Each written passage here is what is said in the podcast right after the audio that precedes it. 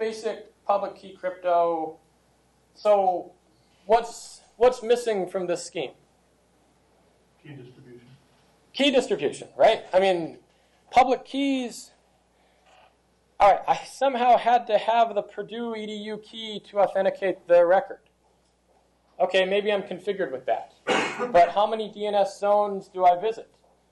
You know, of the, the billion records, we're divided into several tens of millions of zones. And chances are I don't have the public key for every one of those tens of millions of zones. So I need a good public key distribution system. Here we have a nice advantage. We already have a natural hierarchy. Uh, if we assume that everybody knew the root key, which is not such a bad assumption, because right now everybody who's a cache has to know the IP addresses of the root servers, that has to be hard coded. So now we're going to hard code in a root key. If we knew the root key, and we have a rule that every parent signs their children, we can actually build the system, and starting from the root, we can walk down the tree and find any DNS record we want. So if I want to authenticate www.purdue.edu, I'm going to start from my well-known root key, and I'm going to ask for, you know, what's the public key for edu? What I'm going to get back is the edu key plus a signature from root. So now I can authenticate edu. With the authenticated edu key, I can go off and I can ask for the Purdue edu key. Purdue edu is signed by its parent, edu. So now I can authenticate Purdue edu key. And finally, the record I want, www Purdue edu IP address, or its A record, is signed by the Purdue edu key. So I have a nice authentication chain starting at the root, walking down to edu, walking down to Purdue, finally walking down to the data I want. Make sense? Okay, so this is all you know something that you would expect almost an undergrad crypto class to come up with, right? I mean, this is not this is not rocket science at this point. This is basic basic cryptography. Uh, the way we actually put it into the zone is, uh, you know, not much. I mean, this is just to give you a sense that this is really a standard. This, these are real records. So here, what I have are the A records, and below the A record is what's called the RRSIG record. So the new resource record signature. And this signature has an inception date uh, of uh, October 27th, 2004, an expiration date of October of uh, November 26th on uh, 2005. So that's when this record is valid for. I know who signed it. It's signed by a key named Purdue EDU with tag 468. So if you find that key, you know how to authenticate the data. Um, how do I know that's the right key to apply here? Right, so I basically, this signature basically tells you, here's the signature for the record you're asking for. And the guy who signed it is the guy in red, key 468, 468 from Purdue EDU. What if I, I mean, I could, but I could sign this with any public key, right? I could sign it with uh, foo.com or, you know, darpa.mil, name your favorite zone. So how do I know this is the right one? I mean, it follows almost directly from the name, right? I mean, who gets to who gets to sign the Purdue EDU information? The Purdue EDU zone. So I have to be able to assert that www Purdue EDU is actually in the Purdue EDU zone. So to do that, basically, I need to go to the EDU people. I need to get a, the existence of a Purdue EDU key that's authenticated proves Purdue EDU exists. And now I can ask Purdue EDU, have you delegated this away? If they've signed it, they haven't delegated it away. If they've delegated it away, instead of getting a signature here, I'll get a referral to another key that's signed by Purdue. So I can, I can distinctly draw a zone boundary and tell who should sign every record. Uh, I can also store the, the public key in the DNS. Since it's public key crypto, I don't care who knows it. I want to make it publicly available. So in addition to sending you back the answer, I'm going to be nice, and I'm also going to send you back the key that you can use to authenticate this and the signature. And of course, the important part of the signature is that it's signed by EDU. So if I knew EDU key 569, I can authenticate the Purdue key. If I know the Purdue key, I can authenticate the www record, and I'm done. Recursively, I can authenticate the EDU key from the root key and back up all the way to the top. Make sense?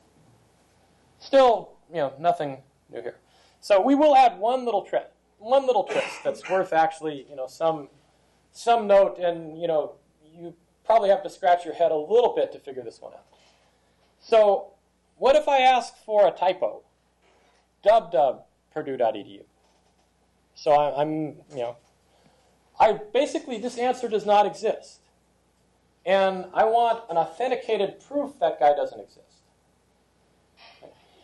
The challenge is the private key's not available. And that's there for a very, very good reason. The way we've deployed DNS, if you're running DNS correctly, not all of the Purdue EDU servers sit here at Purdue. Because if they do, a single network failure takes them all out. The servers should be spread apart. Uh, a few companies, you know, large software vendors uh, have learned this kind of the hard way by putting all their DNS servers on the same subnet or behind the same switch. Uh, but essentially, if you spread out your DNS servers, you've got great robustness against network failures, but spreading out your private key isn't such a good idea. So if I have Purdue servers, two sitting here at Purdue and one sitting off at uh, Hopkins, I'm maybe okay putting my public private key on the, the master server at Purdue. Maybe okay putting the private key in the backup. Almost certainly not okay giving the private key to Hopkins. So I can't have the private key at the, at the server. Also, if I do put the private key in the server, in addition to simply the distribution problem, now I'm asking the server to do new computations. I'm opening up potential holes for distributed denial of service or, or simply added load on the server. So there's no private key. No private key at the server, but I still need to prove to you www Purdue doesn't exist. Uh, now, I can't just have a generic record that isn't tied to the name. You know, whatever you requested without specifying the request doesn't exist. Because if I do that, what's the attacker going to do? Replay that when I when you ask for a legitimate name, like dub dub dub. Right? Uh, so I've got to somehow tie it to the name, and uh, I I don't have the key online, and I don't know you're going to ask for dub dub. Actually, dub dub, maybe I know you're going to ask for. Right? Maybe that's a common typo. But how many typos could you possibly put in? Well, you know, that's pretty much an unlimited set, and I'd like to give you a affirmative yes no answer for any query you ask for. So, so given this, what do you do? Here's the query. Dub dub Purdue edu. Doesn't exist. I need to prove it. I have a public key system, but the private key is not online you didn't know I was going to ask for this record. Anybody have an idea on how you can actually prove this thing doesn't exist?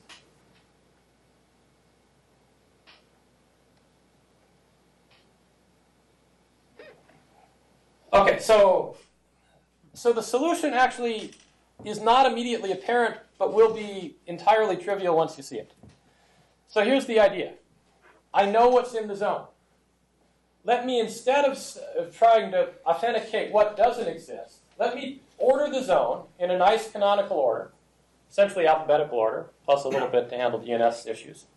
And now I can tell you something like, for instance, in the zone file, there's some entry at u, .purdue edu, and the next entry is at www. And I know this ahead of time, and I can sign this ahead of time. So if you ask any for anything in the range between you and dub, I can just replay this sign message. Make sense? So what happens is along comes the resolver. He says, I'm looking for dub dub Purdue edu. It goes off, and what I get back is an answer. This doesn't exist. Can't sign that part of the message because it's sort of dynamically generated. Plus, by the way, there is a name called you and the next name after you is dub dub dub. That's pre-signed. That's already loaded in the server without having the private key online. That's returned. If the answer you look for did exist, this wouldn't be the interval. If dub dub did exist, it would say you, the next name is dub dub. Make sense? Yeah. What if your domain, like people change their DNS records, right? Ah, yes. So if you change the DNS records, you better change the, the corresponding NSEC. Well, and you're required to change your key too. Because, well, let's say I have, I start out with A and C, uh-huh. so now my server is returning back something that says, okay, there's there's an A and there's a C, and I request B, there's no B. Well, later I add a B. Well, I've already returned that packet. Someone could replay that and deny service to B, right? Yes, somebody could replay that. So there is, and in fact, we'll, we'll come to some of this issue later, is uh, one thing DNSSEC chose not to do is have uh, either revocation or essentially support a, a very much real-time update. What I'm bound by is the lifetime of this signature. And if this signature is for two years, then I certainly can withdraw it from my zone. That's not going to stop the attack. Right? For the next two years, anytime somebody asks for dub dub, the attacker can replay this old answer and say, sorry, it doesn't exist. And I'm, I'm valid, I'm vulnerable exactly for that time. Uh, so, so that's bad, right? But why is that not such a big deal for DNS? Yeah, we can put in short lease times. I certainly don't have to change keys. I just have to resign. Right? There's no there's no changing the key. There's just keeping a short lifetime on this guy and resigning him. And DNS was never designed to be a real-time system. In the current DNS, there's already a TTL in there. The, T, the zone file gets transferred from the master server to the secondary server. You may query any of those servers. You may hold it in your cache. So if you were hoping you're going to add dub dub Purdue edu, and it's going to instantaneously appear in the DNS, you are already out of luck. I may be making it worse by putting a longer signature lifetime on here. But I'm certainly not introducing a new problem, and depending on how frequently I'm willing to resign the zone, I can chop this down. Ideally, the time here is the expected TTL on the on the on the record. So for a very dynamic zone, I'm going to be doing a lot of resigning. Uh, so, but that's definitely a limitation of the system. Uh, any other problems with this kind of approach? Would you be willing to deploy this on your zone?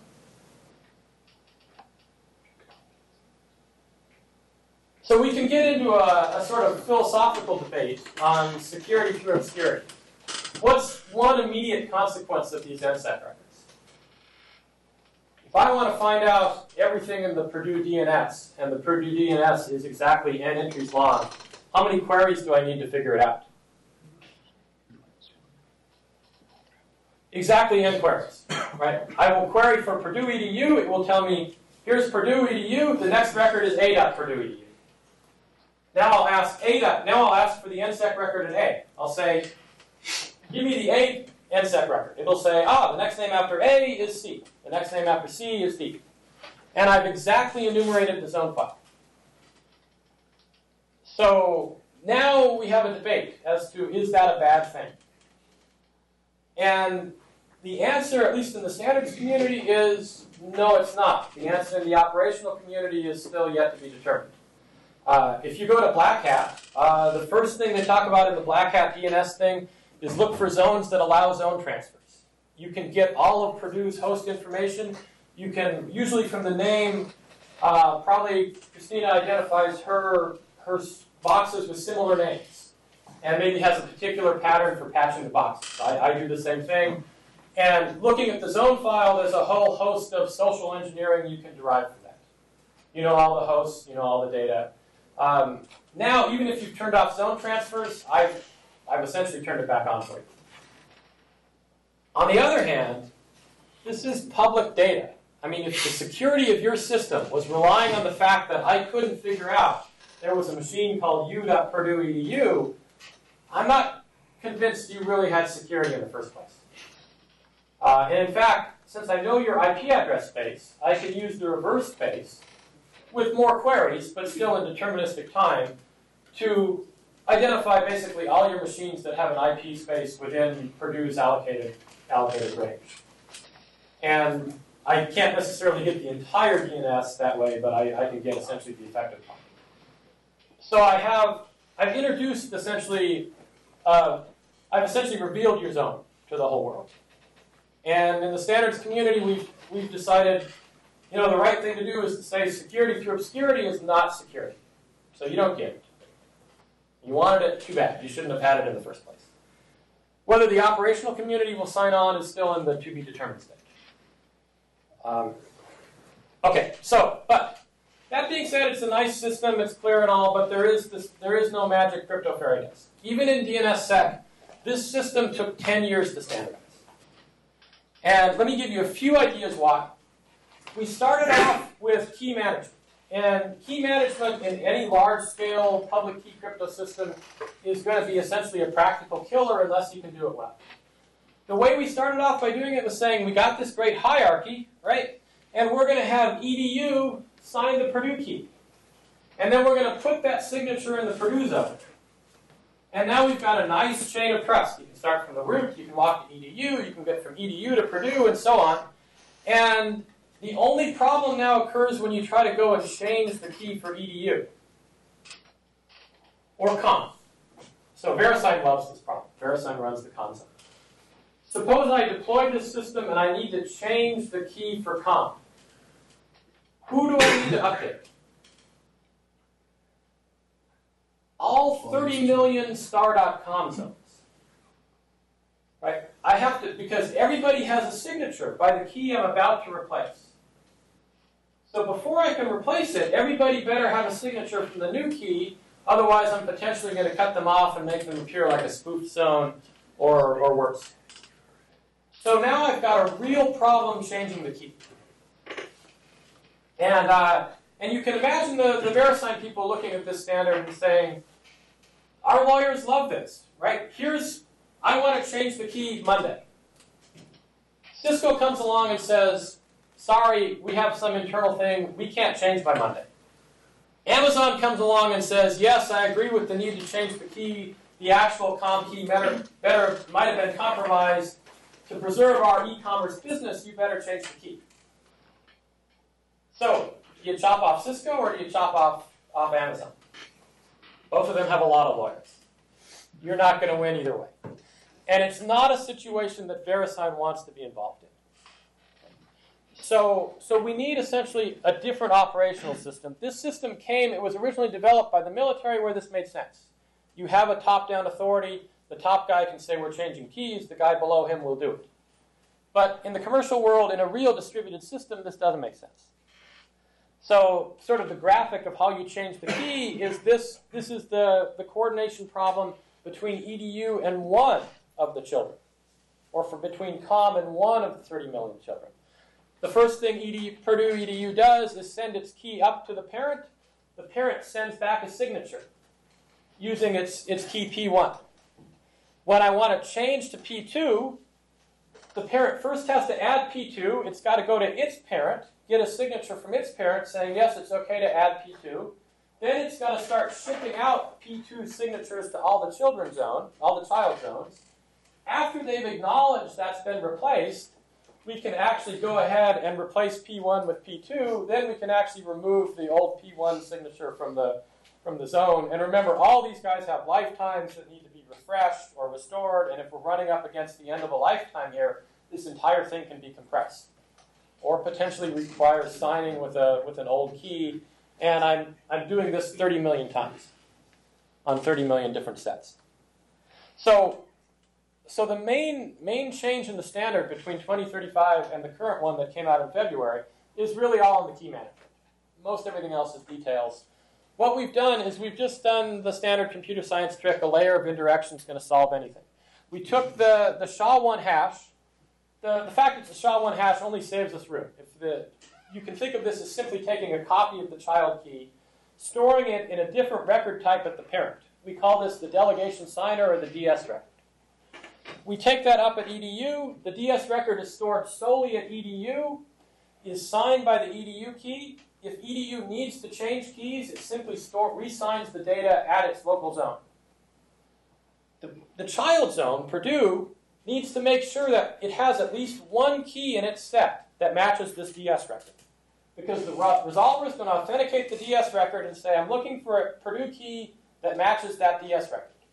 If it finds that key, it's happy and you can't forge that. If it doesn't find that key, then we believe we've been directed to a false zone. Uh, we can also we can also add additional keys. Uh, if we change this matching key, then we do have to coordinate with the parent, but it's a coordination problem going up instead of down. Purdue needs to notify EDU. There is no pipe coming down where an EDU change needs to notify Purdue. Uh, and you only have one parent in the tree, so if I only have notification going up, that works. Uh, I can also generate additional keys that might be used to sign the data. So now I can actually have one sort of long-lasting, extra secure key that matches the parent, and one frequently changing zone signing key that I can change on a whim without notifying anybody else. So in terms of pictures, it looks like this. What we have in the current DNS is zero security. Up here at the EDU servers, they've stored some records that say Purdue EDU, their name servers are here. Down at Purdue, we just have a Purdue date. What I'm going to do is I'm going to add in a public key for Purdue, and I'm going to sign all the data with this public key. So I've got a bunch of signatures by that. Now I need a way to authenticate this public key. What I'm going to do is add a second public key, and I'm going to sign public key number two with public key number one. Actually, in DNS, all I can do is sign RR set, so I can sign the set of all keys. So now, if I knew key one, I could authenticate any zone data. Because if I knew key one, I can authenticate key two. If I know key two, I can authenticate the data. So now I just got to figure out a way to learn key one. I take a copy of key one, put it up at the parent, and sign it by EDU. Right? So now, when I, instead of just getting a referral to the Purdue name servers, I get a referral to Purdue name servers, plus I get the DS record that says when you go to these name servers, you ought to find a public key that matches key one, pub key one, the green guy. And the reason you know this is authentic, at least it's authenticated from the point of EDU, is EDU has signed this information so the attacker can't point you to the wrong place unless the attacker had the EDU. Now you go down to the, the Purdue name server, you say, give me your keys. You look for somebody that matches the green key one. You find it, you know that's authenticated. That authenticates the blue key. The blue key authenticates the data. You're done. So what did I gain by this? One nice thing I gained is if I want to change the EDU key, nobody tells Purdue. All I have to do is update this black signature up here at the top. So zero coordination if I want to change the Purdue key. Uh, sorry, the EDU key. If I want to change key 2, then I don't need to notify EDU. All I've got to do is replace key 2, re-sign the new version with key 3, and I'm done. So I can do distributed disjoint key management. This is, again, not rocket science, but now there's a little bit of operational complexity. This makes sense? This is... So what if I want to change key 1? How do I change key 1? That one I can't do without coordination, right? Because if I pull out key 1, everything's going to break. Uh, and I claim I can do this actually with only by only storing one DS record at the parent at any time. And, and here's how we do it. We start off, so key 2 is no longer important. So let's focus just on key 1. And what I want to do is replace key 1 with the, the colors aren't quite as different as I would like here, but with the key 3, the purple key. Uh, all right, so I've started in this stage. Resolvers work, no problem. The first thing I do is I add my new key, my key 3, into the Purdue zone. And I haven't coordinated with anybody. I've done this solely at Purdue. And I've re-signed the set of keys with both key 1 and key 2.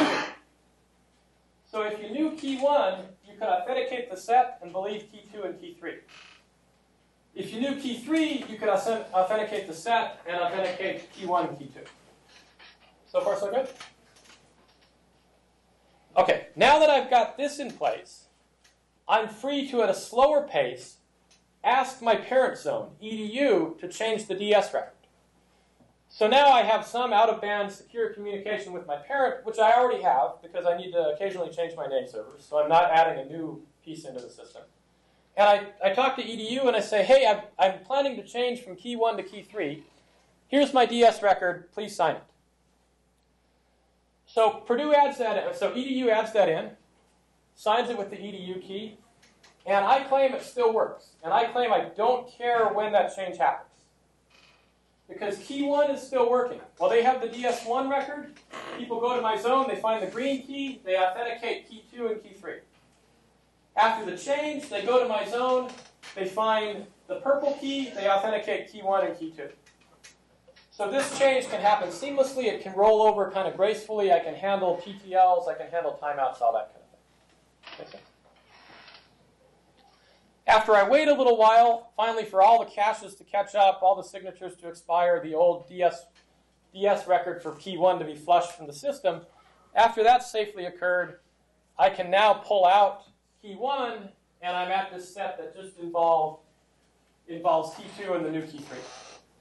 So I've done the change, and, and the only active step I had talking to the parent was sending a secure message to the parent saying, replace DS1 with DS3. And I don't care how fast you do it. I'll just check by sending a regular old DNS query and checking whether you've done it or not. So it scales nicely. It's actually deployable. This can actually be rolled out in the real DNS and is supported in, uh, in fact, supported in Bind. It's uh, deployed in a few zones. Uh, COM has it essentially ready to run modulo some billing issues, and a few uh, top-level zones have uh, have deployed this, uh, especially in Europe. So in Europe, we're actually running some secure DNS zones at this point. Okay, so yeah.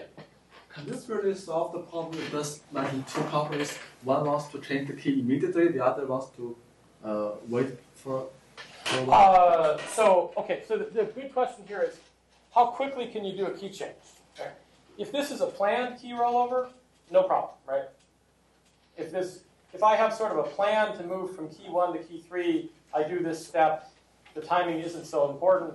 All I need to know is that, you know, say, say I want to change on November 1st to the new key.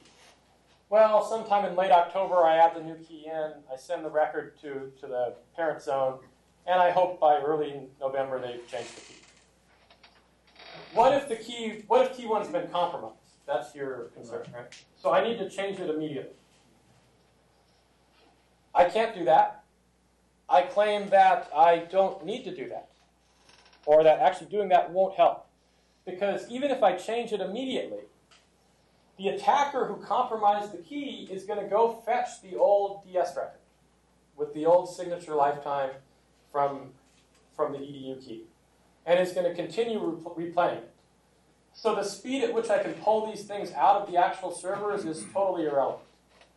The vulnerability time period for the key depends on the lifetime of that signature at the DS record. So, so you're right, I can't do an immediate key chain.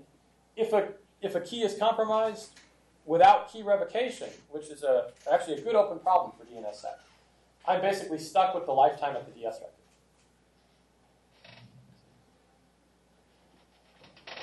But that can be quite a serious problem potentially. Yes. attack, right? Uh, especially if this is the root key, right? I mean, if this is the root key, the, the game is over, at least until that key expires. So, key compromise. In fact, one of the things we're looking at now is uh, is how you actually do key revocation. And so this is this is, in my view, a nice MS thesis kind of problem. We've got an existing system. Now I want to do key revocation. Potentially, maybe it's more than MS thesis if it gets kind of tricky. But in theory, we should be able to revoke a key. Uh, we didn't add that into DNS. Essentially, the standard, it just didn't make it into the standard. There, there is an agreement on how to do it. Um, but, but you're right. And there is this sort of naive thinking that still kind of permeates the standard, which says, you know what I'm going to do is I'm going to quickly pull them out of the zone. Yeah, so the focus is on let's try to speed up the key change rule. Right? So I'm going to put time bounds on how fast the parent must respond in the event of a compromised key. And yes, for the real server, I will flush the compromised key out real quick. But flushing the key out of the attacker's hands is always the harder problem, right? And it really doesn't matter how fast I can change the authoritative servers unless I can revoke the key. Well, why, why not just do key? What would you do for key revocation?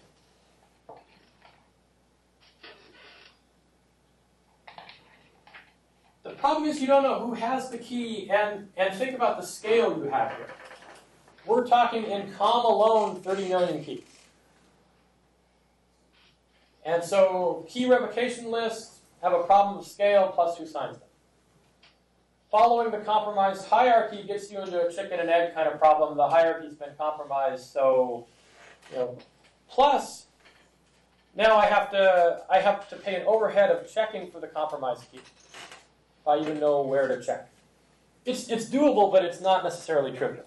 So I, I think it's, it's solvable, but it's not, it's not sort of, uh, you know, by, by the end of tonight I'll have it done. By the end of this week, maybe I'll have it done. But at the end of tonight, I want it. Uh, another problem we had in terms of the, the standard and getting this thing deployed is the way we set up existing DNS is we took the parent, edu, and it stores the NS record that tells how to reach the child. And we called those things NS records. At the same time, who really knows who who really knows what the Purdue servers are? Who's got the authority to determine the Purdue servers are X, Y, and Z? Purdue, right? Who needs to have that information in order to get to Purdue? The parent, edu, right? So you have this sort of limitation in the existing DNS where Purdue determines who the real servers are. But if edu doesn't know who they are, it does no good. Because I don't know the Purdue servers, I'm going to go to edu, I'm going to say, where are they? The Purdue edu is going to say, I think the servers are X, Y, and Q. I'm going to go to server Q, it's going to say, I'm not a Purdue server. Something must have gone wrong at the edu side. Does that actually happen, you think, in the, in the real system? Frequently. We have a, we have a SIGCOMM 2004 paper that actually looks, uh, compares perceived theoretical robustness of the DNS with actual robustness of the DNS after you take into account misconfigurations. Well, user performance actually isn't that badly impacted because DNS is very robust. As long as one server works, you'll get your answer. And you'll pay a few extra milliseconds, but you won't really notice in your web browser. The actual redundancy of the system, if something fails, is far less than what the administrators would like because of this conflict. So we have this redundancy limita- limitation. But more importantly, we have now the problem of now that we're going to sign it all, who signs the information?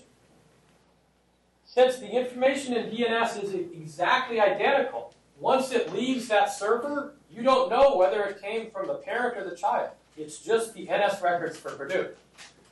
So if you have the parent sign them, and the cache gets the parent version, there's no way to flush it out and get the child version.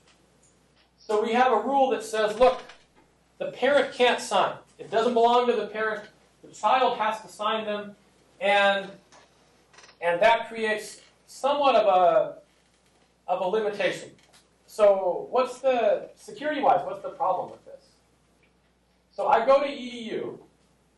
In fact, back on my back one slide here, I or uh, two slides. I go to edu and note that NS records were never signed. So as the attacker, what can you what can you choose to do? You can send the valid DS record. You can go to you can go to edu. You can get the valid DS record with a valid signature. You can send that plus a bunch of false server names pointing to whoever you want. And what will be the end effect on the resolver? Will the resolver believe those are the, the valid servers for Purdue?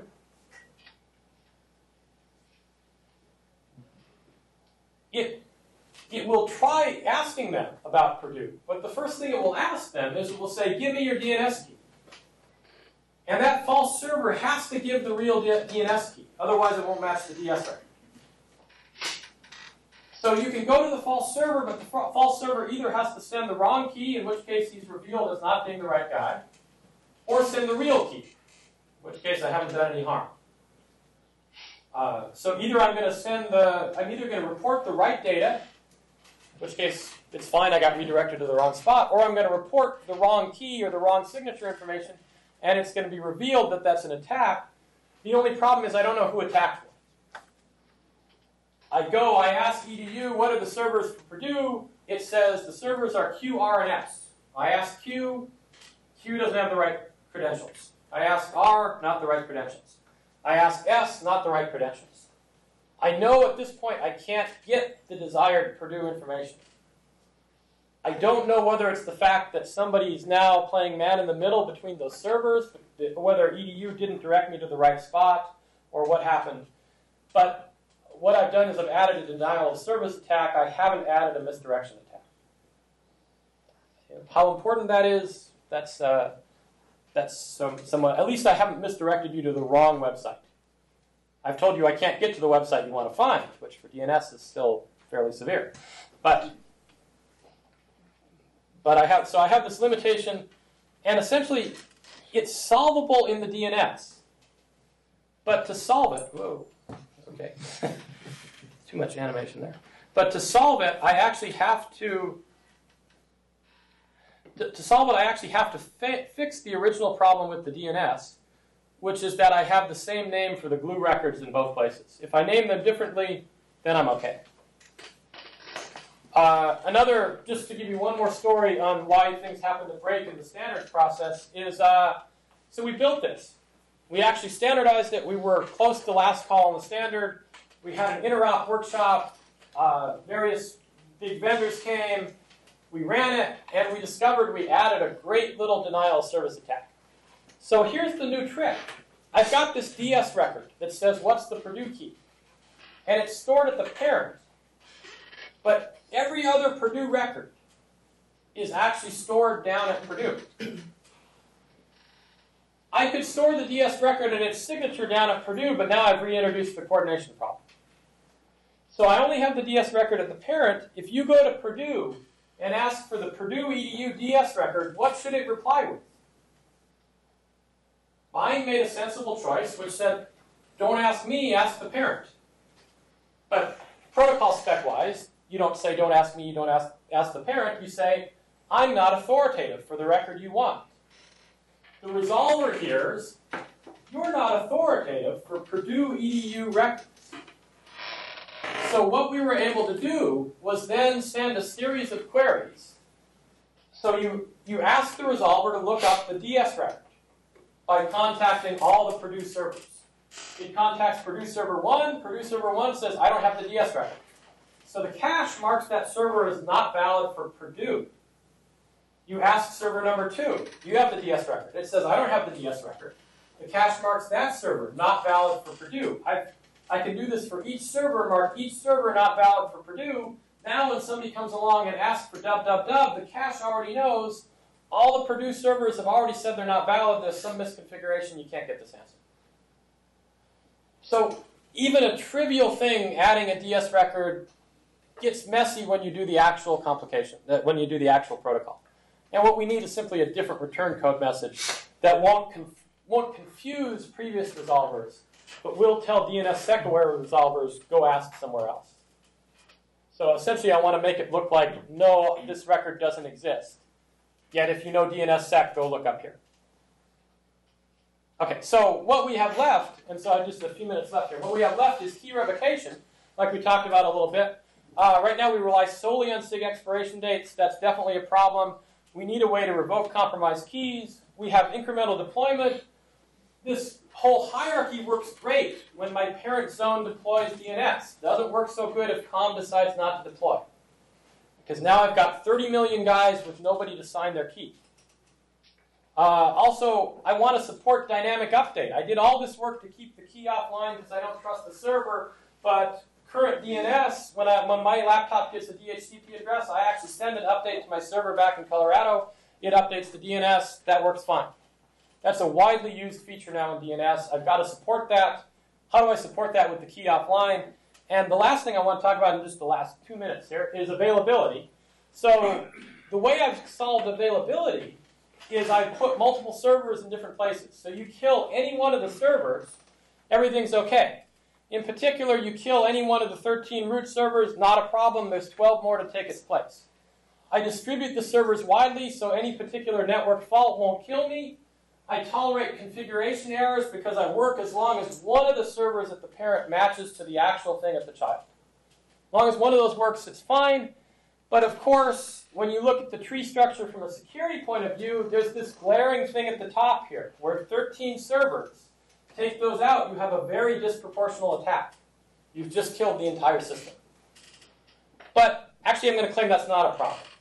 The one I'm worried about here is this middle guy, the COM servers, because he's got 30 million zones below it. And that's where I'm going to get in trouble. Purdue has five servers, and yes, in fact, I can take out anything if I do enough DDoS. But, but the, the bugaboo always in DNS is, oh, I'm going to kill the DNS servers. We don't care. Kill the DNS servers, doesn't matter.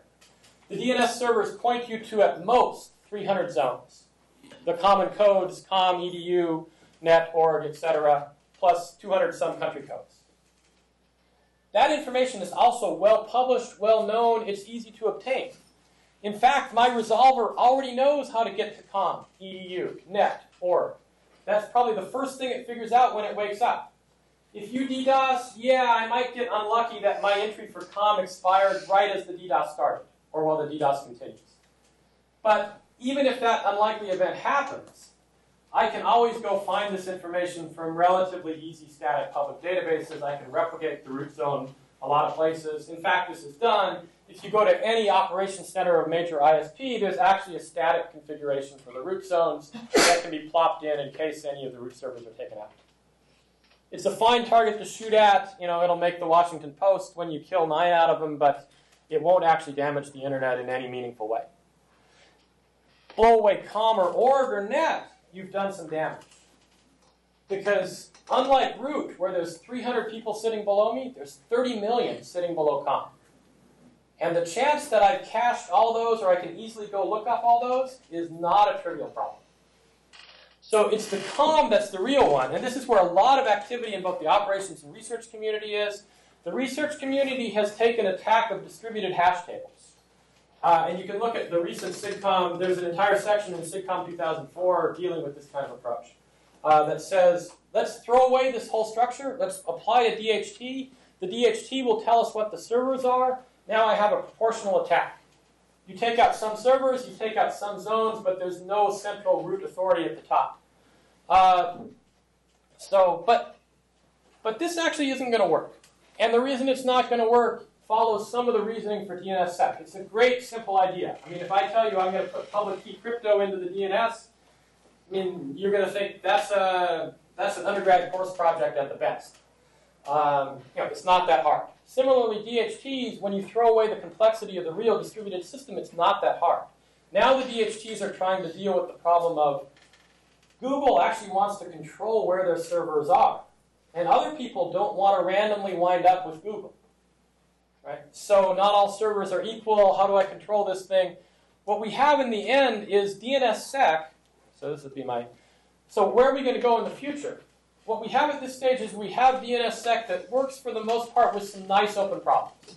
Key revocation, uh, and some of the other issues we discussed. Uh, but this isn't going to be enough to motivate, motivate deployment. What it really does is it enables us to look at other cool features like DHTs. Those DHT papers immediately assume DNSSEC. Because once I have DNSSEC, I can say, the actual server doesn't matter anymore. I have a credential I can verify, so now I've got a lot more power. With that power, I don't think you need to go to DHTs. Uh, if you want to be simply operational, we've actually got some studies that show if you simply increase the TTL on the name servers, not the records, which change a lot, but the name servers, which change rarely, you will not create any black holes due to changing records. Yet if you DDoS the com servers for a long period of time, weeks, you will lose only 3% of your queries because queries actually tend to be fairly localized and with long caches, you can keep these in your database. So now, instead of trying to solve this massive DDoS problem, I've got to figure out how to get the remaining 3%. But they're out there somewhere, even though I can't get to com. Some cache has them, or somebody has them. So the, the open problem in DNS right now is to take the fact we have crypto and now consider the more serious problem of denial of service and, and see what we can do. So, so the, the last thing to take away is just, I think DNSSEC is, is an interesting technology. It's a nice case study in how to deploy crypto in a simple system. Uh, if you want to take it further, say, this is a good tool. How can I use this tool to solve data availability and other problems within the DNS? And there's some room for some interesting research there. So I think I'm, I'm over time, but I'll stick around if there are other questions. Yeah, if there are questions, let's uh, move out in the lobby out here because we have a class in here right after this one. Okay. Thank you.